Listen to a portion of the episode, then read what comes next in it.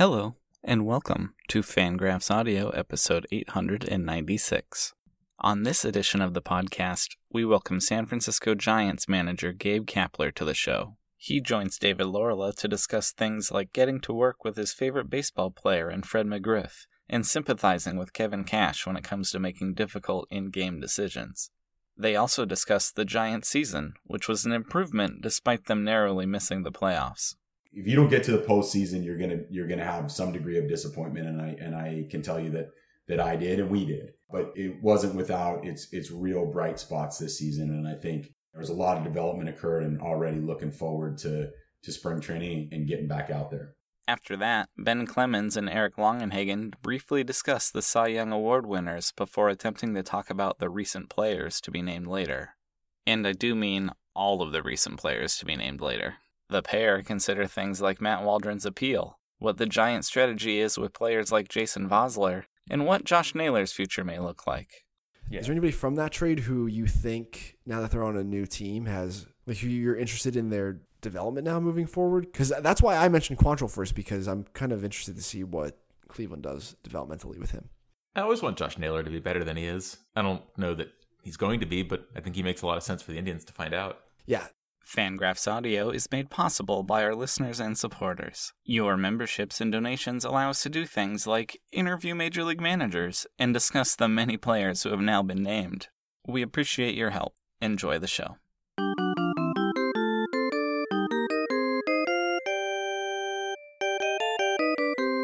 Hey, baseball fans. This is David Laurila. My guest on this segment is Gabe Kapler, the manager of the San Francisco Giants. I don't think he needs more introduction than that. And I'm going to start here by stealing Rob Neyer's question he asks everybody on Sabercast when he starts his interviews, which is Gabe, what is your earliest baseball memory? Yeah, thanks, David. And, and obviously, really good to be with you and, and have this time with you my earliest baseball memory is is walking to the park on Saturday mornings, probably around age five or six, and at that point, probably walking with my older brother just to a city park down the street from my house in cleats and and, and full uniform, and just completely excited to get there and spend the entire Saturday from early morning until late afternoon when the sun went down, playing my game with the park league, and then playing over the line between the fields during the day. And so the entire day was pretty much taken up by by baseball. And then uh, when I got home, I had a, a, red plastic bat in my hand and a plastic ball, and and was always finding different ways to to simulate those games at the park because uh, there was nothing like playing baseball as as a kid with nothing nothing on the line, and it, it was just for purely for fun. And this was in the Los Angeles area you grew up not too far from Dodger Stadium. They won a few World Series as you were growing up. But apparently, I, I guess I know from talking to you before, you were, actually were not a Dodgers fan. That's right. Um, I, I, wasn't a Dodgers fan. I was a, a Toronto Blue Jays fan, and just kind of taking you back to that recreational park league. I was on a T-ball team. I think it was the first team I was ever on and we wore the powder blue Toronto Blue Jays uniforms with the bird on the chest. And I guess that drew me to the 1980s Blue Jays teams. It was George Bell and Jesse Barfield and Tony Fernandez, and later on Kelly Gruber, and then the guy who became my my favorite baseball player, Fred McGriff, and uh, got to meet the crime dog later, and and and got to actually work with him when he was in Tampa in 2009 and 2010, and thought it was uh, it was quite a thrill to have uh, pictures of of McGriff up on up on my walls in, in the form of posters, and then ultimately get to get to work with him as a teammate. So that was that was pretty special. I'm guessing, Gabe, that you were probably a crime dog belongs in the Hall of Fame guy. well, that, it's a tough one. He's he's pretty borderline he had some some really uh, really special years and had some really good counting stats. And at the same time, even me, who was like I was fascinated by McGriff, he he never really stood out as dominating to me. He was just like an excellent, excellent perennial all star caliber baseball player, but never the guy that kind of ruled ruled the league for me. So I think that would require a little bit more of a deep dive on my part, but um, while I, I, love I love Fred McGriff, I'm not I'm not sure if if I if I would pound the table for him to be in the Hall of Fame. And you were a Blue Jays fan. Um, I understand your brother was a Yankees fan, which brings me to you played for the Red Sox when they beat the Yankees in 2004. But maybe more meaningfully, you were with the Red Sox in 2003 when Grady Little left Pedro Martinez in the game too long, history shows. A few weeks ago, you watched a fellow big league manager arguably pull his starter too soon in the World Series. What what are your thoughts on that juxtaposition? Yeah, so I, I think first and foremost, I thought Grady was a, a good manager, and I, I, really enjoyed playing for him. I think he had a very difficult decision in, in what to do with with Pedro in that moment. You know, for me at the time, Pedro was was certainly tiring. That doesn't mean it was it was uh, the right or the wrong decision to to leave him in that game but certainly I think there's a lot of scrutiny on, on managers for decisions. And the thing that determines the, the court of, of public opinion is essentially the, the outcome. So obviously felt for, for Grady at that time. I actually remember clearly him walking around the Yankees visiting clubhouse and shaking everybody's hand after that game. A lot of tears in that clubhouse, a lot of disappointment. Obviously, um, one of the most crushing losses in Red Sox history and and Grady was was squarely in the middle of that, and certainly have a better understanding of what that feels like, having managed for the last three years in the major leagues. Uh, with respect to cash, like one of the things that that I know about Kevin is that he takes a tremendous amount of pride in planning pregame and looking for ways he might make less of an emotional decision during the game, but then also does a tremendous job of using his eyes and trust and trusting his instinct.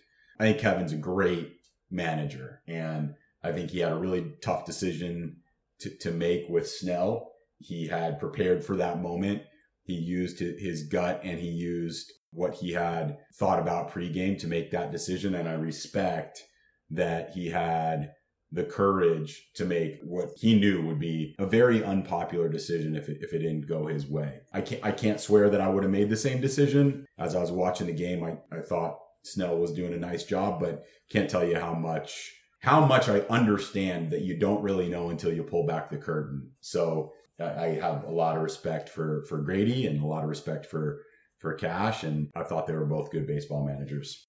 The team that you managed, Gabe, just missed making the playoffs this year. Looking back, just what type of season did the Giants have? Was it a success or was it a disappointment?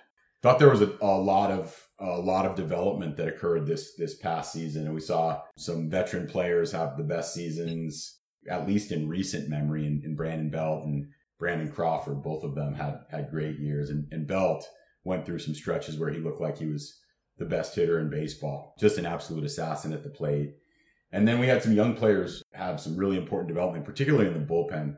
Uh, Caleb Baragar stands out to me uh, as a guy who's going to be a very good major league reliever for for quite some time. He may he may have his ups and downs. I, I don't doubt that he will, but he's a strike thrower whose velocity crept up as the season went on, showed to be extremely durable. He also he also has a history of being a starting pitcher.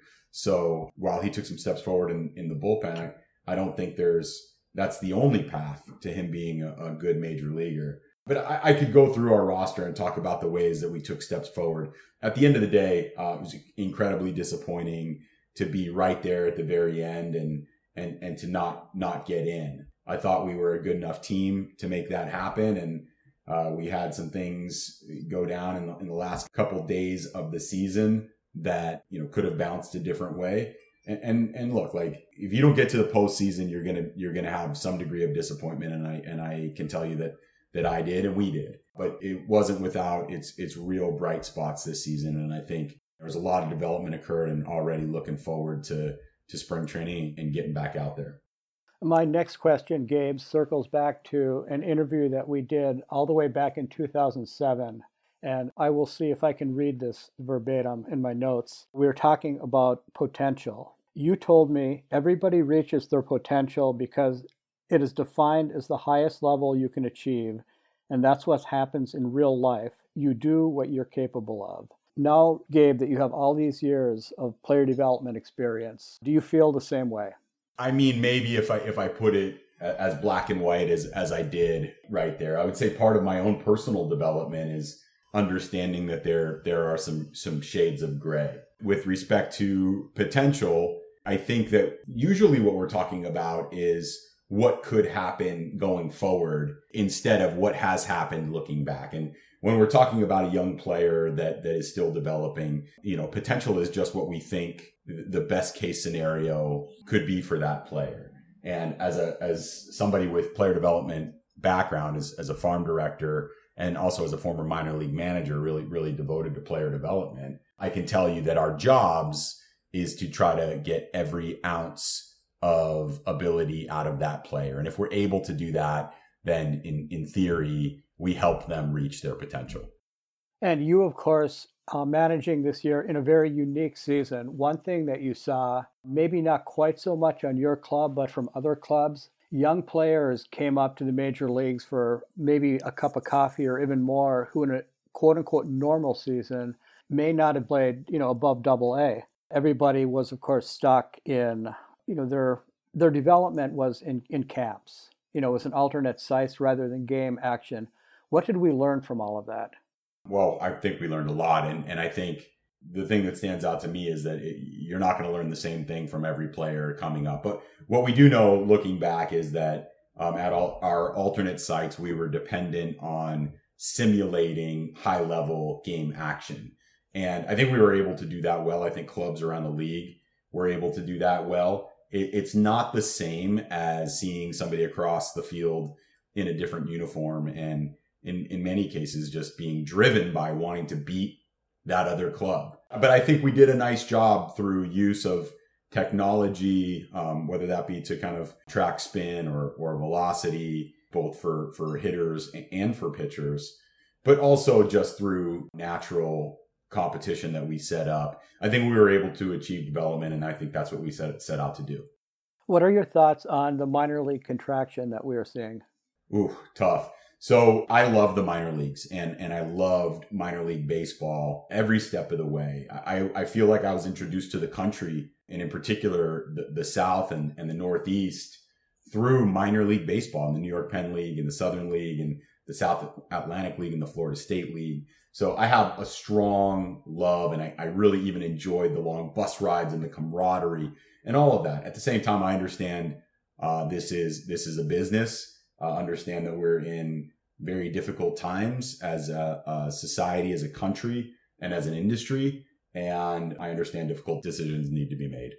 It's pretty well known, Gabe, that you are a proponent of analytics. You have been for a good many years. So while they're important, do they actually play a large role in a manager's day to day job?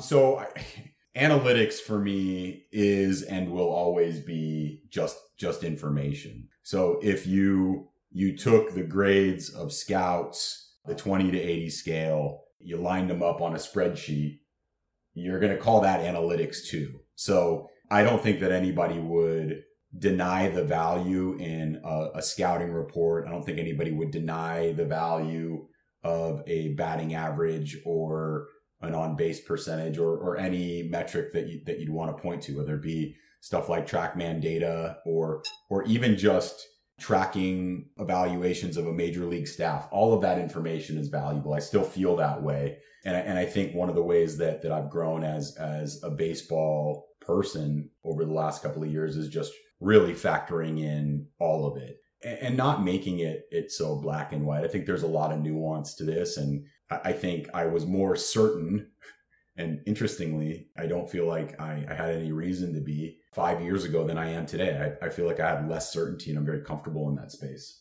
As a player, you presumably enjoyed the challenges of facing certain pitchers, maybe because of relationships, maybe because of how talented they were. To what extent does that happen as a manager?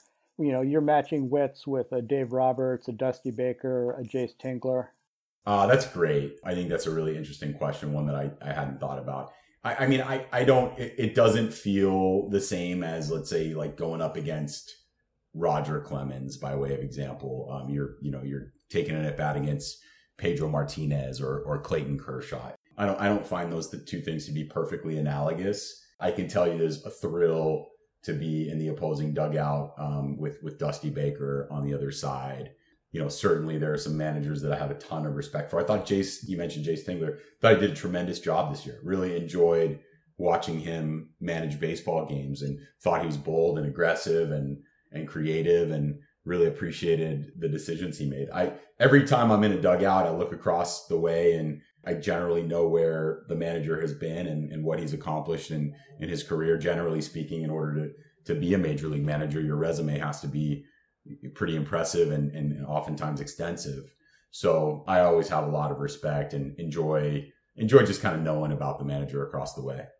One last last thing, and I think this is fairly important. We've been talking baseball. It's it's the world we live in, but the greater world we live in is well, it's the, it's the greater world. When you hear people say things like "stick to baseball" and leave social justice, you know, out of the conversation, you know, what do you think of that? Yeah. So the first thing I'll say is I respect and feel for, have a lot of empathy for players and, and fans, executives and, and coaches who, who really want to stay neutral. They they don't want to mix up baseball and things like like social justice. And at the same time, I know that that black people have been asking us to to use our voices and to to amplify their voices and to fight with them and and be be allies. And so while I, like I said, I, I, do empathize with the, the, the want to, to not have these things creep into to baseball. I just don't think that it's a choice anymore. We are public figures. We wear Major League Baseball uniforms. That means we have powerful voices and voices that can move the needle. And I, I'm not going to speak for anybody else. I feel an obligation to use my voice and to try to create change. And, and I'm, I'm going to continue to do that. And would you like your players to do the same thing, or is that simply their choice?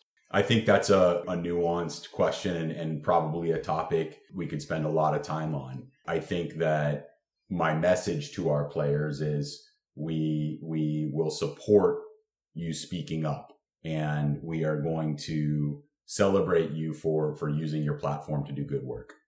Wise words. That was Gabe Kapler. This is David Laurila, and we will move on to the next segment.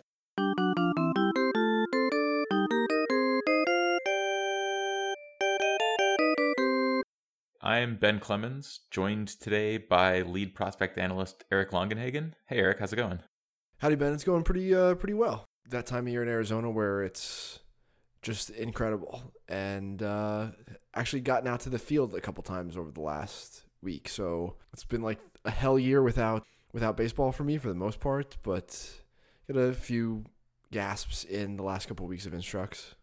Yeah, it's nice to be able to watch some baseball in person. I'm jealous.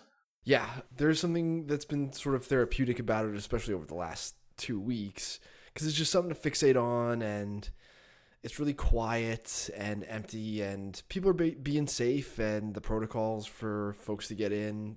The few places that i've been allowed and even technically not not really allowed at some of them but just um, able to stand in a in a public place and kind of watch the baseball game not necessarily sit in a scout section or anything but just tolerated perhaps yeah my presence is is tolerated but it has been nice so on the day we're recording this, the Cy Young Awards have been announced, and I don't think there was much of a surprise in the AL. But I guess we should just acknowledge that Shane Bieber won it. Shane Bieber was the best pitcher in the AL, so that, that seems fair. Yep, he was selected unanimously, which I think is I forget who it was. I think it was Alden Gonzalez who tweeted, "Hey, at least we can all evaluate a situation and agree on something unanimously," which is yeah, sentiment that I agree with. It's he was dominant. He's absolutely incredible. Good for um, Shane Bieber, and I think there was there's an effectively wild episode from a couple months ago where after talking to like Bieber's agent, who is here in Tempe a lot, seeing players, works for uh, Drew Rosenhaus's agency.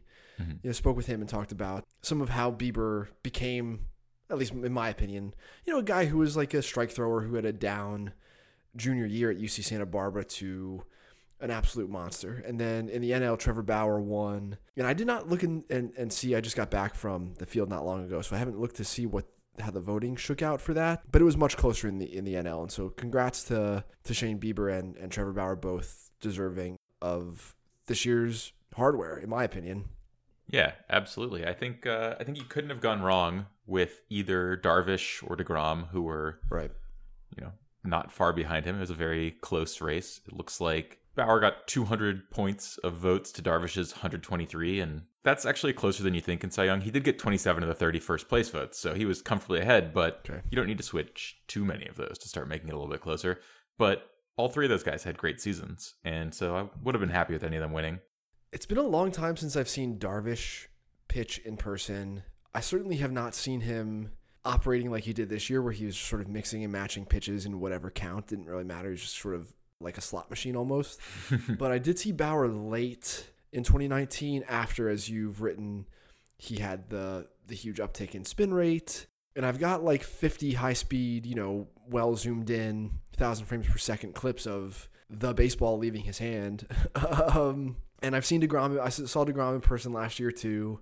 And both of them, it's just some of um, among the best stuff I've ever seen in person. I saw, you know, Pirates prospect Gerrit Cole. I saw Stephen Strasburg at Double A, and those guys are right up there too. But but yeah, Bauer's stuff is insane. Degrom stuff is insane, and it doesn't surprise me that those guys are just going to be at the at the top of this voting here, like for the next couple years, probably. Yeah, when I lived in New York, whenever I was going to a random Mets game, I would make sure to go on a DeGrom start, or if I possibly could. So I've seen him live a lot, and it never stops being fun. I think the reason that I put the put the bat signal up in the Fangraph Slack uh, to talk on this episode of the pod was to to go through some of the trades that have been completed over the last week or so, with some of the players to be named later, uh, changing teams from the deadline deals. Not all of them were deadline deals, but we did see during the course of the summer many trades were completed with a player to be named later because it was a way of circumventing the roster rules that MLB put in place, which said that, hey, anyone who's traded has to be on your alternate site roster or on your big league roster. So, Right. It took all of a week for baseball teams to find a way around it. right. so, some of those trades, some of the names from those trades were known, and some of them were known and reported. Some of them were known and not reported, as we'll talk about in a second. There's just one specific guy for which that is true, but uh, they have all been officially.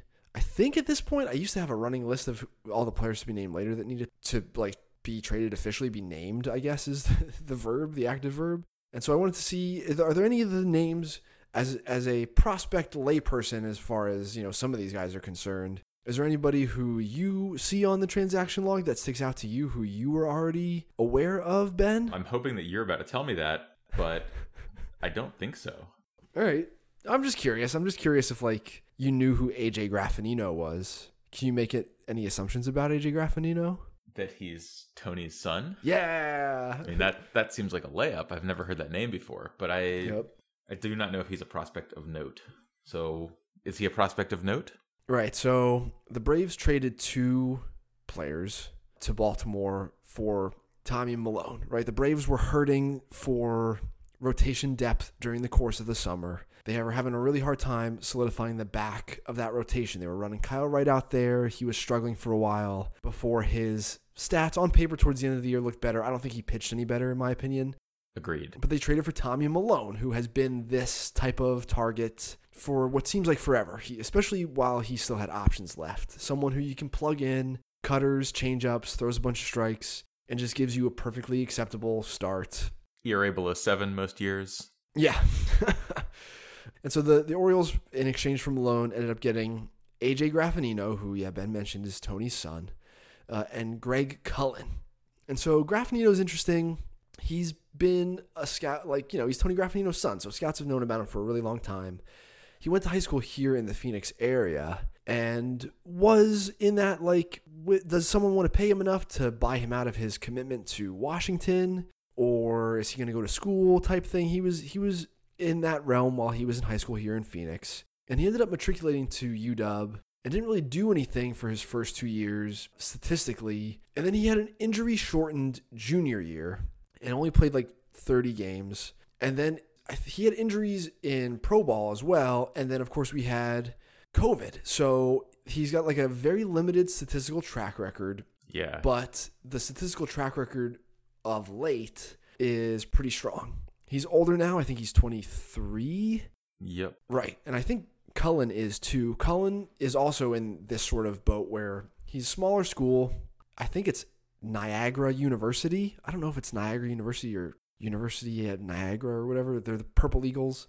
And he's also 23. And these are just the types of guys who, if Mike Elias in Baltimore and the system is structured the way it was in Houston, they're not going to sign any minor league free agents. And guys like this are just going to be allowed to sink or swim early next year at high A and then be pushed probably after a month if they hit to double A. Like these are the types of older hitters, senior sign types like Josh Rojas, Taylor Jones is another good one. Uh, Right. Lots of types of guys who you could see from those days in Houston where there's a vacuum created at the upper levels because the team doesn't like to sign minor league free agents. It's not clear to me whether it's frugality or actually just an efficiency to find out whether your prospects can hit earlier. This extends back to the Luhnow days in St. Louis, where there are just very few minor league free agents. And I think it's, yeah, I'm not totally sure which of the two it is. It's probably a combination of both. Right. But yeah, it is, a, it is also a way of creating artificial prospect value sometimes by like pushing these guys pretty quickly and even over small smaller ish samples if they're performing like other teams who use a model driven like point of view is for evaluating some of these prospects are more apt to like be interested in in guys like this. And you can see man who's like the twins traded for randy cesar at one point right? Like they are that type of hitter. And Graffanino especially, and maybe it's just because I've got a little bit more background with him because he did go to high school here yeah. you know, they're interesting, both of these guys, and have track records recently of hitting, but they're limited just because the sample size and because COVID wiped away uh, all of 2020. And so they're going to get an opportunity to play in Baltimore, and they're just sort of.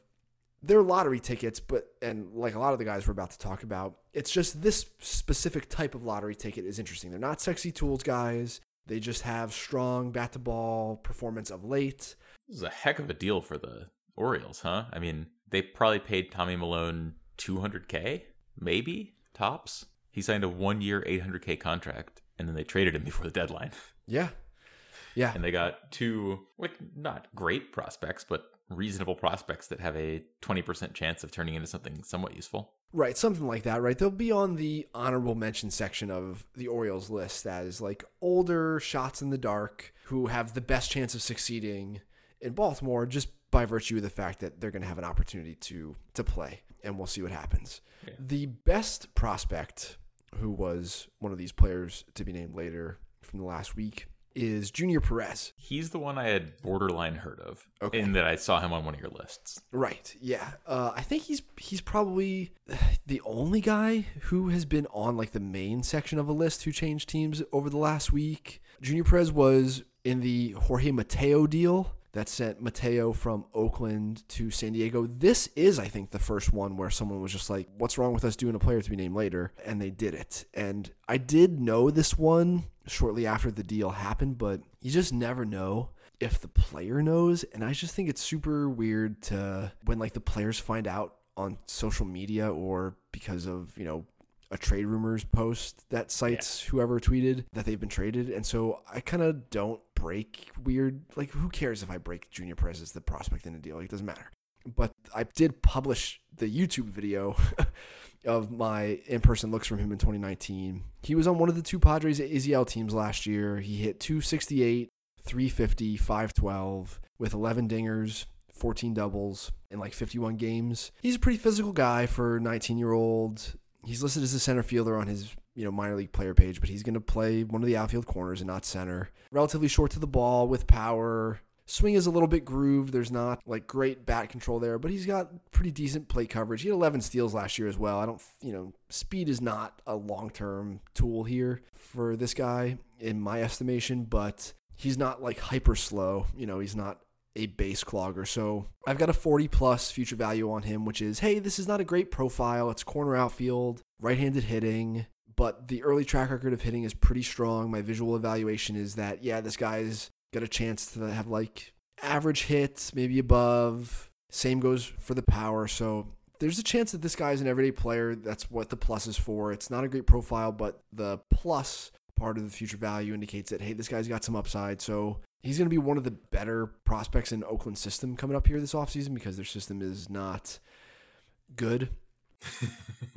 and um, I liked the pause there to figure out what word to use. you know the, the Padres got a speedy utility guy. Like, what do you think of what do you think of Mateo based on what you know? They used him in center field and yeah he hadn't played before, and he pinch ran a bunch. I don't really get it. He's pretty young still. He's 25, it looks like. Yeah, I guess he'll next year will be his age 26 season. I just don't think they need this guy. They've taken shots like this. Like I've got a 40 on Mateo. I just think he's a bench piece. He's got elite speed, and that's kind of it. He's never really taken to the various infield spots that he's been tried at by the Yankees and then the A's. And typically guys like this just move to center field, and no one made the move with this guy until he was 24, 25. And uh, he just got squeezed out of the, the second base picture in Oakland, which was pretty bleak. It was like Barreto, who they also traded, Mateo, Tony Kemp, Chad Pinder, sort of in the, that mix. Yeah. Sheldon Neuse, I thought would be, and you know they never really gave him a sh- an opportunity for whatever reason. They know more about that situation than we do, just because Neuse was at the the alternate site. Right. Clearly they weren't that keen on playing him because they were Yeah. They were obviously very hard up for second base. So he's out of options now. Is Mateo? So I don't know. He's I think he's gonna be tough to roster. Yeah. It's not as though they don't have a fourth outfielder. You know? Hmm, Like what do you think the chances are that I mean they've lost Abraham Almonte, but theoretically Greg Allen fills this role pretty right? well. Yeah, Greg Allen, Mateo, Jorge Oña is a different type of player. Tommy Pham, I guess, is a sneaky non-tender candidate. That's possible. It wouldn't shock me if they non-tendered him, just given the way that this offseason's going, but that would be a stranger non-tender to me than any we've seen so far, either non-tenders or options not picked up or anything like that. Okay. I think I'd much rather have Pham for probably $7 million, $8 million than Brad Hand for 10, for example. And that's the one that everyone's pointing at. Yeah, I guess so. I quite like Hand and just have a premium on pitching and just having watched Pham late last year. I, I, I don't know. I, I maybe he wasn't healthy, but I'm not sure that he's gonna be healthy anymore. And I mean, it's terrible what happened to him. Yeah, there's certainly no guarantee he'll ever be healthy. Just that's kind of who Tommy Pham is. But he was also stabbed. Like I don't know. Like of all the weird variables impacting how you evaluate clear, all this stuff. completely blamelessly when someone was leaning on his car and he said, "Hey, why are you leaning on my car?" and they just stepped off the car and stabbed him. Where was he? Was he in the gas lamps when that happened? Do we I know where he was? so. Oh man. I saw the story and I was like, "What happened here?" And then immediately saw the follow up that a guy had just stabbed him because he was leaning on Pham's car. And how unlucky can you get?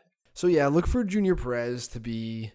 It was in the AZL last year, and then had nothing in 2020. So how Oakland chooses to develop him, I don't know. He might be an extended and then get sent to whatever short season type thing there ends up being if there is one. They might decide to push him to to low A whenever that starts, if it starts. Next March and April are going to be difficult for teams from a, you know, COVID is going to be around. And then people in baseball are telling me that they think that next year's spring training, quote unquote, is going to be an awful lot like it was this past summer where the teams just get warmed up at their home stadiums.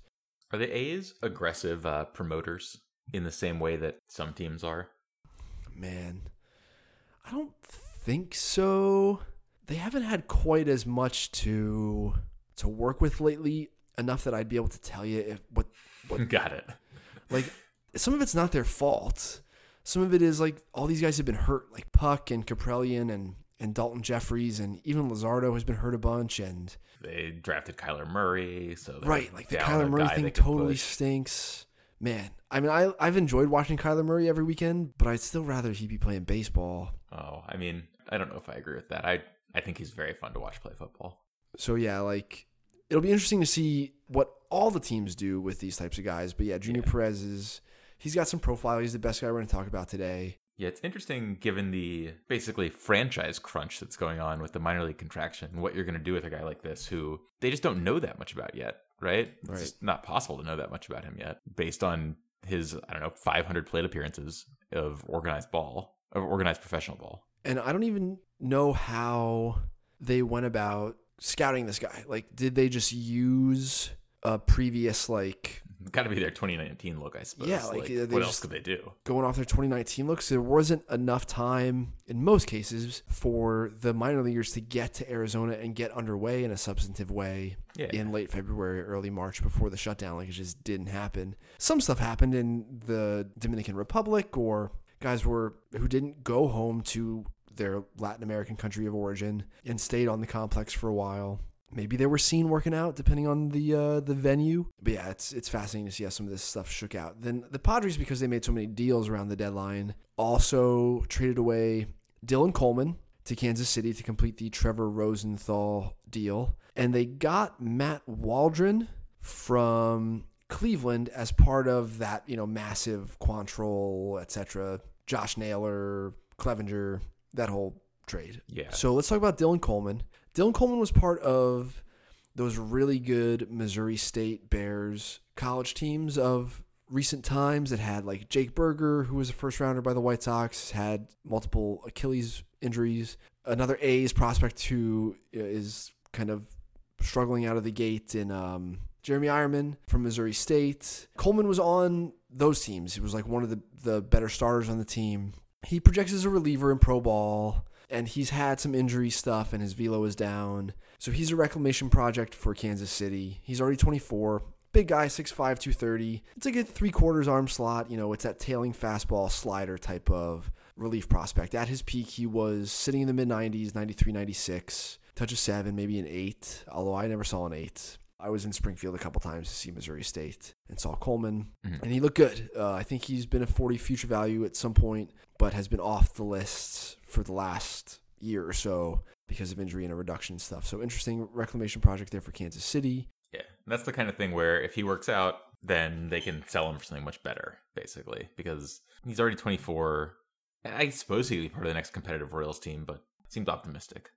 He was drafted in 2018, I want to say. Yeah, looks like it.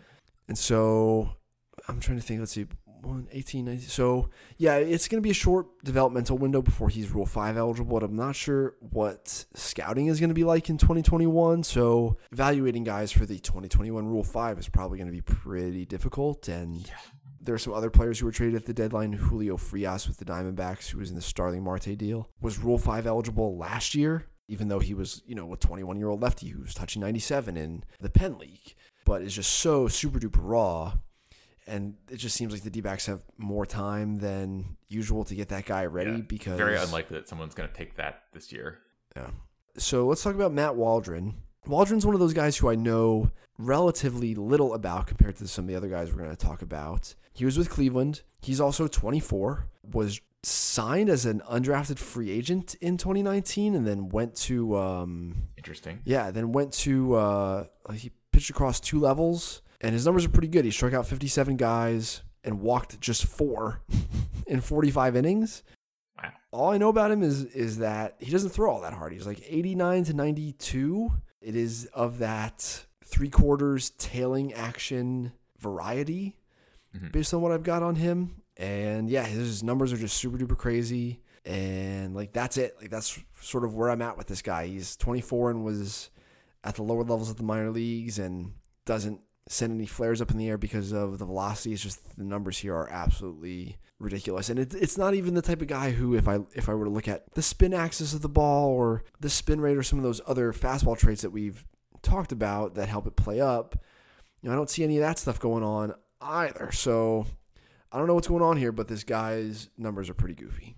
Yeah. Presumably, the with another year, we'll see he'll either keep it up or not keep it up, and that'll reveal a little bit more about him. It's going to help a lot to have him in a reasonable level as well, instead of you know being way old for his level. Because it looks like in 2019 he was in low A. Like in Uh, real time, yeah. I'm pulling up a video of this guy just to have a look at what it is live on uh, air before we move on. But yeah, very fascinating to see how this shakes out. And again, this guy's now in a system that is loaded with all sorts of guys. But there's t- the timeline on someone like this, who was he was a, what a senior sign out of Nebraska, I think. Again in 2019. So the fact that he was signed relatively recently means that there are still a couple years to go before he's got to be put on the uh, the 40 man. Yeah, two years. So as kind of a basically a an evening out tool because the Quantrill trade was a little bit. I mean, Quantrill trade. I don't, I don't even know who the trade is anymore. The Like, Clevinger trade, It's the right? Clevinger trade, but it's just so there's so many players in it. It's the the fantasy trade that you always try to make, where you send your your bench for their star. Is there anyone from that trade? Since I mean, we said we were going to talk about some of these trades in general. Yeah. Is there anybody from that trade who you think now that they're on a new team has like who you're interested in their development now moving forward? Because that's why I mentioned Quantrill first because I'm kind of interested to see what Cleveland does developmentally with him. I always want Josh Naylor to be better than he is. I don't know that he's going to be, but I think he makes a lot of sense for the Indians to find out. Yeah, you know the universal DH takes some pressure off of that profile, gives it a little bit more long term value and flexibility. I think so. The way he looked in the playoffs was a level above what he looked like for the Padres. I think it's interesting that A Cleveland level team- above, it's like six levels above. Yeah. but like him and Fran Franmil Reyes both are in a realm for me that is like these guys are fine. They're perfectly acceptable everyday types who who have some holes in their in their game. They're not stars. They're the types of guys who, if they were ARB three or ARB four, Yeah, just get axed. yeah, maybe they're not even maybe we're talking about them as non-tender candidates this offseason. But Cleveland seems to love these guys. Like they've just band-aided over their outfield for a couple years now with players like this. So it's interesting to see that, that the Padres want to do away with guys like that and try to accumulate stars, whereas Cleveland wants to put a bigger puzzle together that includes pieces like this. Yeah, I do think that Cleveland's strategy, which I think is not particularly optimal, but maybe is for them given the constraints they put upon themselves, is to basically go stars and scrubs to the point where other teams' scrubs, which are of little use to them, are of value to the Indians. Like, there are a lot of teams who are like sloughing off people on the 40 man to make space. And the Indians are just never in danger of doing that because there's just such a paucity at the back end of their roster. It's interesting, like in theory, the fact that so many teams are jam packed with, you know, useful contributors who just can't fit on the 40. But when you're trading away Mike Clevinger to get them, then like what's the point? All right, so let's move on. The is there anybody else Padres wise that I've missed here? I don't think so. All right, so the last couple guys, the Rays traded Rodolfo Sanchez to the Phillies to complete a deal for Edgar Garcia. Edgar Garcia was not on the Rays playoff rosters. He was at the Phillies alternate site when he was traded. He was a 40 future value guy for me that was probably a little bit above where he should have been. I saw him as like mid 90s plus slider, just a lock to be a good middle reliever above the tier of like up down guys who get sent back and forth between AAA and the big leagues during their their option years. So I was a little heavy on Garcia, but the Rays just needed bodies at one point during the summer, and the Phillies had the best video early on during the alt site system before there was even an agreement in place teams could watch the phillies alt site broadcast if they you know they could find a way to do it. Trust me because i did it.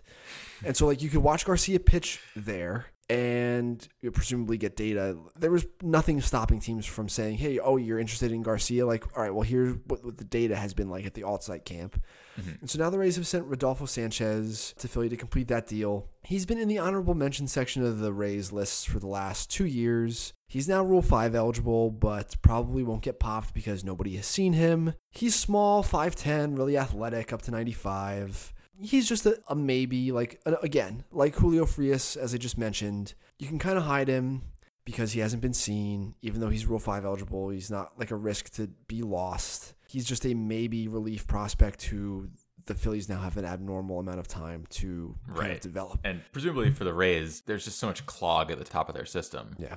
that it was going to be difficult for him to weave his way through, as it were. Yep. So I, I totally see why they did that. It's just how else were they going to uh, find this guy time? It is weird that they did it for Edgar Garcia, who's kind of a. I mean, he was a reliever who couldn't make the Phillies this year. Right. right. That's not what you love to see.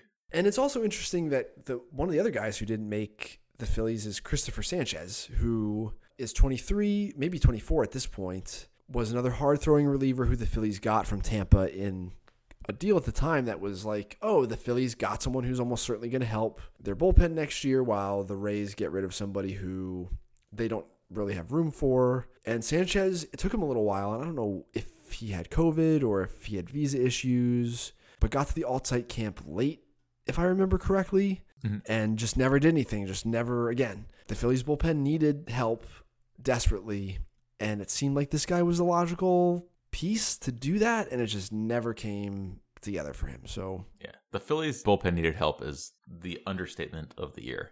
That was one of the worst bullpens for a playoff contending team I've ever seen. And again, some of that was bad luck, right? Like Yeah, a lot of it it was bad luck. Right. Like David Robertson had never ever been hurt. He'd been a tank for the Yankees.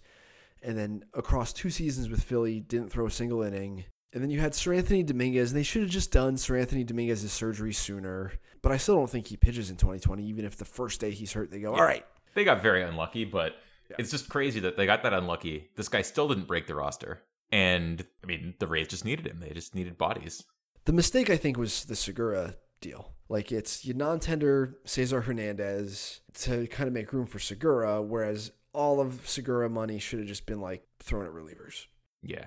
Again, like it's easy to say that in retrospect, given that, Yes. like you said, their two projected best relievers just didn't pitch this year. That's tough. And then there are two guys I want to talk about yet. The last player to be named later who moved is the one who I know the least about of all the guys we've just spoken about. And it's Ronny Simone or Simon. I actually don't know how to pronounce his last name, but this is an infielder who the Cubs traded to the Diamondbacks as the player to be named later in the Andrew Chafin deal from the deadline. Chafin's just a good bullpen lefty. Super durable, really good breaking ball, incredible mustache most of the time. He's just a good bullpen lefty. He's absolutely fine as coming out of the bullpen as your the best lefty in the pen. Yeah. Then the Cubs traded some let's say Simone for now. Yeah. Two year two year DSL guy. The second year in the DSL, he was 19 and had really good numbers. He's a switch hitter. He's not as physical and, and lacks the kind of power that you'd expect someone who's 19 and therefore on the mature end of the DSL, but pretty good field to hit from both sides and viable defensively on the infield. Probably not a shortstop, but second base, third base. There's some people who think he can play shortstop, so it's just, you know, advanced hit tool. Maybe some of that is caricatured by the fact that he was a 19 year old in, in the DSL, but by all visual accounts, this is a switch hitter with some advanced field to hit. He has the uh, the stat line of a guy who is just way too good for his level. Yeah. Where you know you walk as much as you strike out, run a BABIP near 400, run a huge ISO. That's the classic. Like we just don't know anything about this guy because he is not playing against baseball players who are as good as he is. Yeah, and going through, you know, like I flag guys in the DSL who performed statistically just to ask around about. And so these notes I'm giving you on Ronny Simone are like about a year old, nine between like 10 and 12 months old probably. Yeah, that's and probably the best you can do. and he didn't make the Cubs list, like based on I asked about him mm-hmm. because you know I asked guys about Yohendrick Pinango and some of the other Rafael Morel, right? Like some of these other Cubs guys who were down there, and so you know I asked about this guy too, and it wasn't enough to stick him on the list, but I did have notes on him, so I figured I'd dump him now. And then the last guy I want to mention is Jason Vosler, who wasn't traded as a player to be named later, but the Giants did sign to a big league deal, right? I think they signed him to a big league deal. Uh, yeah. So the Giants have been doing this now for the last couple of years, basically since the new regime has been in place, where they are cycling through upper level older guys who can't quite make the roster. They get squeezed off to see if they can find something. They've taken some of these these guys back in trade as well, and it's how they've got Yastrzemski. And I think it's probably why they acquired Jaylin Davis from the Twins as part of the uh, Sam Dyson trade, which, wow, Twins, the Dyson trade was rough for them Yeah. for a lot of different reasons.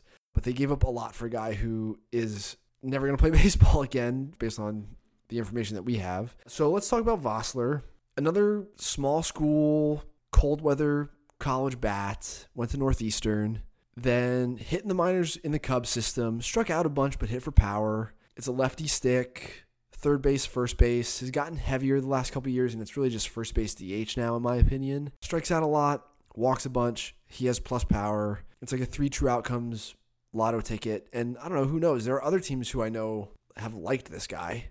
How did he end up with the Padres? I'm forgetting now.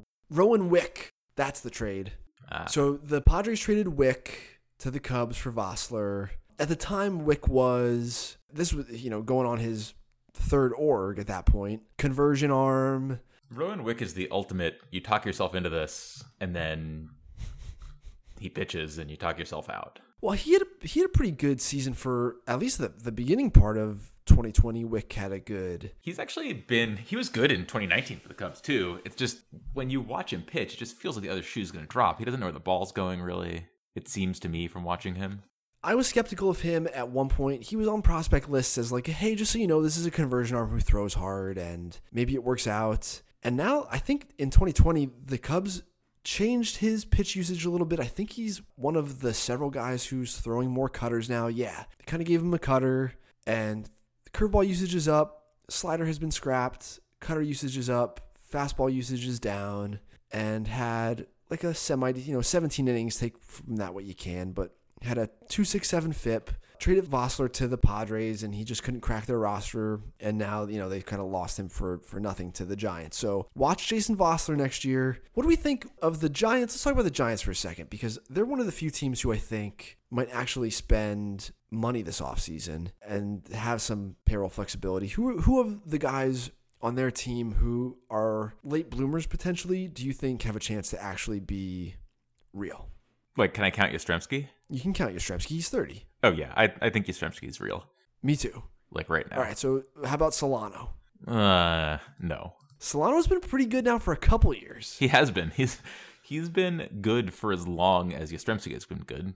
Donovan Solano was with the Marlins, then was with the Yankees briefly in 2016, then didn't play in the big leagues at all, 17 or 18. In 81 games with the Giants in 2019, he hit 330, 360, 456. That's a 116 adjusted runs created plus. You know, he was a one and a half war player and then was a one war player this year. Yeah. I just like that profile of powerless guy who's getting it done to the 400 BABIP is is tough. I think he needs to be he needs to not decline. He's 32. Actually, he's going to be playing next year at 33. 33. And he also needs to provide defensive value, I think, to make this project as a bat that you're going to want to carry. Yeah, looking at the peripherals and the BABIP, I think you've probably convinced me on that. All right, how about Alex Dickerson? Yeah, I mean, depending on what you want out of him, I Platoon. Yeah, basically. exactly. If you think he's a platoon guy who hits righties and probably isn't good enough to bat against lefties, then yeah, I, I think he can definitely be that. How about Austin Slater? He is the one that I'm the most unsure about. I never bought it. Neither him nor Mac Williamson. I put a 40 on Slater when he was last prospect eligible, which would have been 2018. Projected above average bat to ball, but below average game power. This is one of those guys who's had trouble lifting the baseball historically. Yeah. Here are his year over year ground ball rates since 2017 61%, 63%, 52%, and then in 2020, 39.5%. So maybe there's been a change here to the swing. If there has been, it's not something that I picked up visually. He hit 25 ground balls this year. I'd, I'd uh, It's a smaller sample, right? Yeah. Like so that's part of it too. But if there was a mechanical tweak, I watched a lot of the Giants towards the end of this year as they were kind of fighting for that last playoff spot, which that last day of the season I thought was kind of robbed of them by the umpiring in that game, but I didn't notice I watched a lot of Austin Slater when he was in the upper minors, the fall league, etc. And I didn't pick up on a swing change if there was one, which doesn't mean there wasn't one. yeah, it just, you can't really say much from an abbreviated But 2020. watch it. It's a thing to watch. Like if there's been a change now, we've two years in a row where the ground ball rate has dropped. It's worth kind of keeping an eye on going into next year. In my It's worth keeping an eye on, but he's not playable at 2.3 ground ball fly ball rate, like a 52.3% ground ball rate. That's not going to do it. But if he can get the ball in the air, then it's more interesting. If he can't, he's an outfielder who's just doesn't do anything well enough to be amazing. I mean, that's a fine fourth outfielder, I think, but I just don't think he's. I don't think he's as good as Dickerson. Well, I'd rather have Dickerson just because of the handedness. I think that yeah, he's just more playable. He fits with Dickerson. Like to some extent, Yastrzemski just plays every day, and then you've got like Dickerson, Belt, Ruf, Vosler, Slater. Like these are platoon e pieces that kind of fit together in some respect.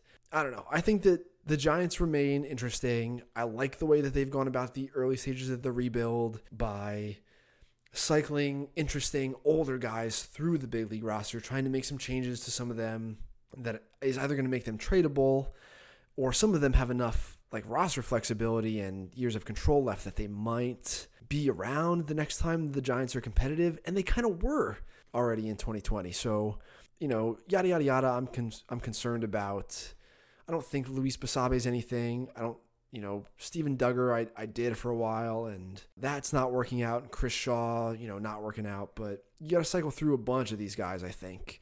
Give them an opportunity to play that they wouldn't have anywhere else. And who knows what you might find.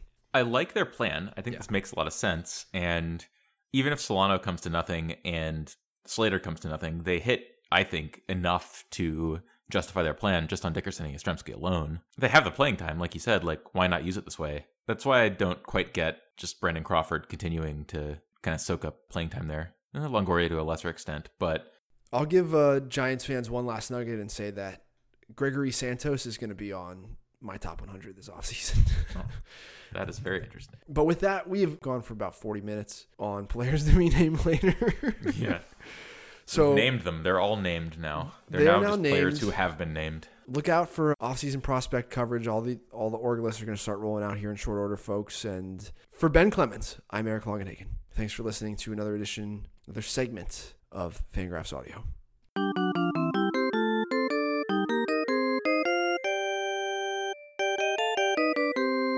This has been Fangraphs Audio. If you liked what you heard and feel like giving back, you can make a donation over at fangraphs.com/donate. I can also tell you that a Fangraphs membership makes a great holiday gift if you're still searching for ideas. Thank you for listening. We'll talk to you next week.